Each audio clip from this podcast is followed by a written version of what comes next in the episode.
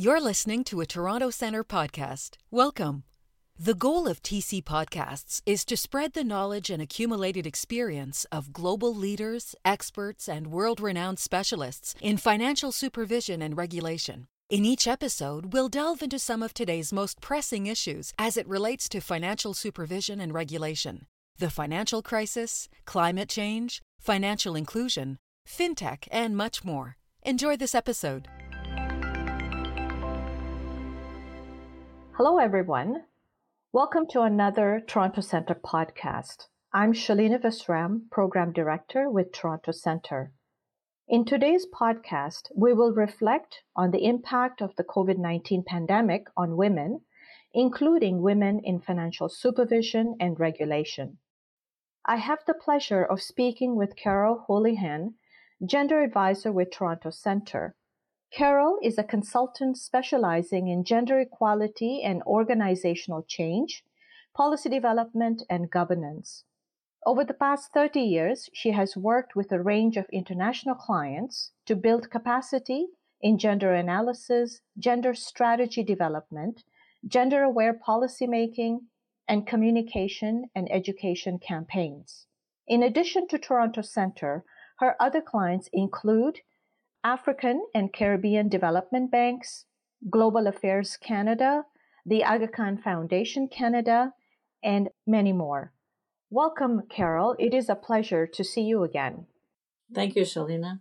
It's a pleasure to be here. That's great. Thank you very much.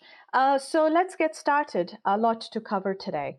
What has been, from your perspective, the impact on women globally of the COVID 19 pandemic? Well, globally, COVID 19 has had a devastating impact on women and progress towards gender inequality. In most countries, the impact of COVID was not only a public health crisis, but also an economic crisis with a disproportionate impact on the most marginalized people. It exacerbated social and economic exclusions and the discrimination experienced by people with disabilities and those living in extreme poverty. The impacts were especially acute for women and girls who face barriers to employment, health, education, shelter, and food security. I think that uh, COVID-19 pandemic has widened inequality. In addition, we saw that women's traditional roles as caregivers in both the family and the community increased their share of unpaid care work. Of course, this includes women who work in the financial sector. UN Women estimates that COVID 19 will likely push an additional 47 million women and girls into extreme poverty and further widen the gender poverty gap. UN studies uh, from 16 countries found that women have done 29% more childcare per week than men during the pandemic. So the challenge now as we move into the post COVID period is to focus on rebuilding the social, political, and economic systems in ways that empower women and protect us all.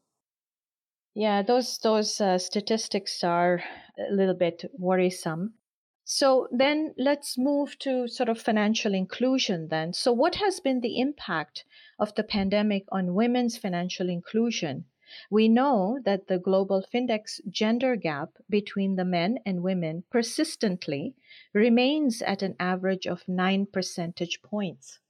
Yes, I think you're correct there. It's important to keep in mind that women constitute two thirds of the world's remaining unbanked population. Uh, yet, perhaps paradoxically, the COVID 19 pandemic presents opportunities to push for greater financial inclusion. For example, there was progress in opening accounts to make government to person payments for social protection during COVID. Globally, it's estimated that about 477 million new social protection digital accounts were opened over the last two years, including 262 million accounts for women. About 80 million women opened their first account to receive government payments during the pandemic. And these new accounts represent a promising path to financial services that can support savings and productive investments for women who have been excluded. Key players in the financial sector, including financial supervisors and regulators, believe the pandemic has had several positive results for women in terms of financial inclusion.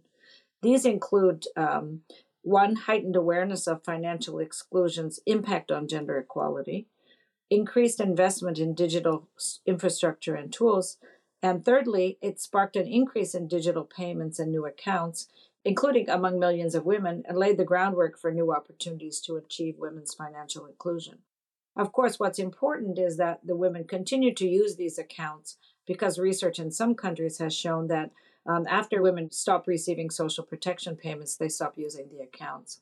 In addition, favorable regulatory environments and good supervisory practices have enabled significant innovation in mobile transfer services in various countries, giving rise to an entire digital financial services ecosystem which offers savings, insurance, local and international money transfers, payments, and credit services on mobile money platforms to both individuals and corporate entities.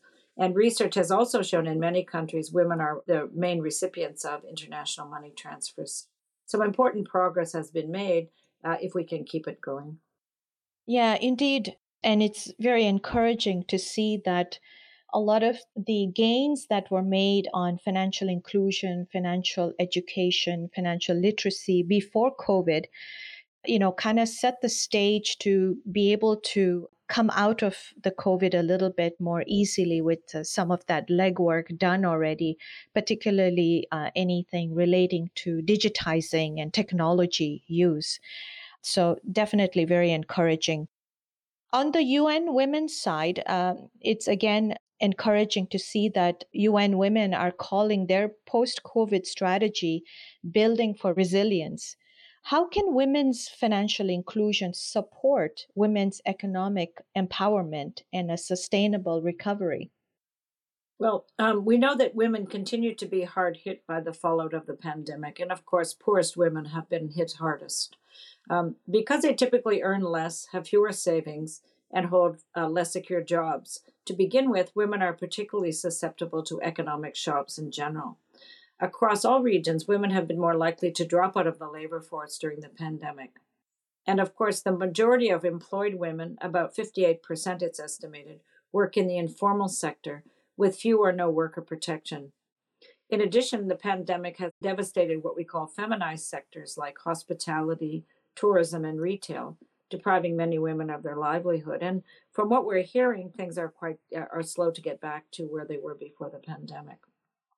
For women to thrive, and especially poor women, they need access to financial services eh, that enable them to take advantage of economic opportunities, access essential services for themselves and their families, and build sustainable resilience to shocks such as COVID.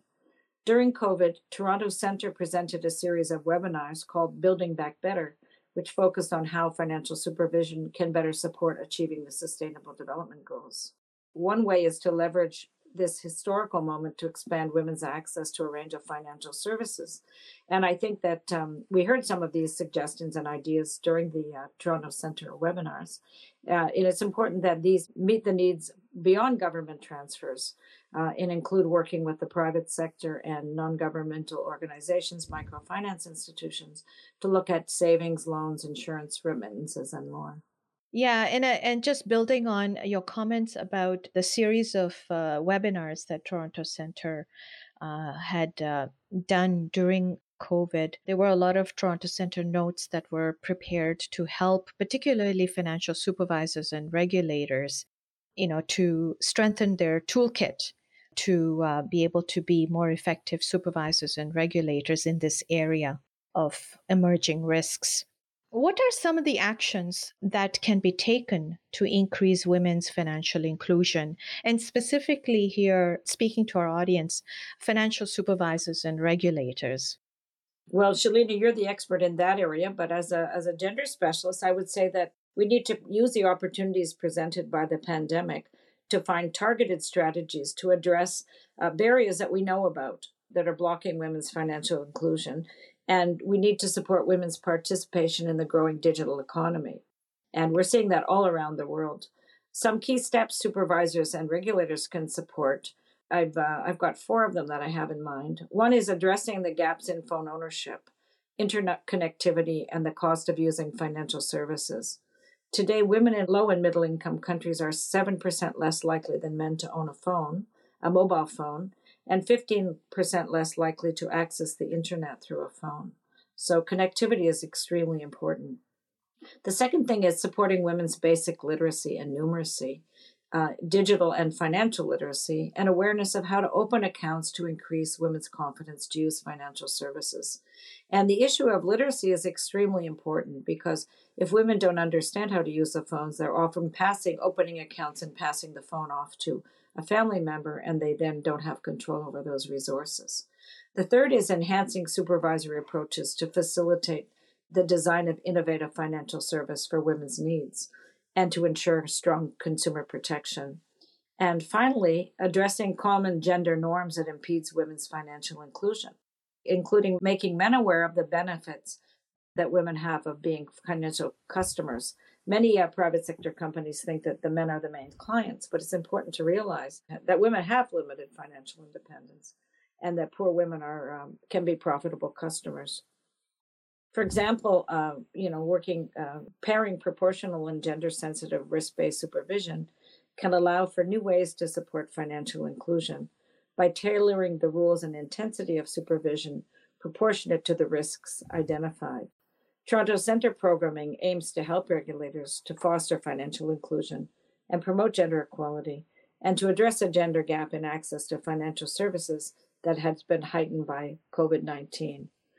Furthermore, Toronto Centre's developed some excellent resources to support supervisors and has taken a, um, a cutting edge approach in these in the re- development of these resources. These include a toolkit on how regulators use sex disaggregated data and RegTech to enhance financial inclusion and better understand the market. And there's also another toolkit on how supervisors and regulators can streamline their work by SupTech RegTech which is the digitalization of supervisory work to be more effective. And then, in terms of some final thoughts, anything uh, from our conversation uh, you'd like to add to sort of reinforce some of the takeaways for our listeners? Yeah. I think that we need to always be very aware that the COVID pandemic has affected different groups of women in all parts of the world differently.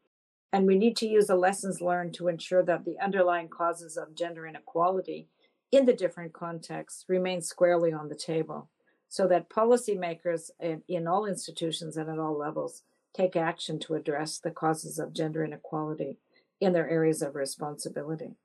Supervisors are actively doing their part to anticipate and address crises as they arise in their countries and around the world. And supervisors play an important role in ensuring that financial systems are stable and healthy and ready to meet the needs of all citizens, especially during times of crisis. Carol, it was great to talk with you. I learned a lot. Uh, your perspective is uh, highly valuable because you work with so many international uh, clients that uh, this very much, uh, I'm sure, will resonate with our audience. So thank you very much for your time. You've been listening to the Toronto Centre podcast. Thank you for joining us.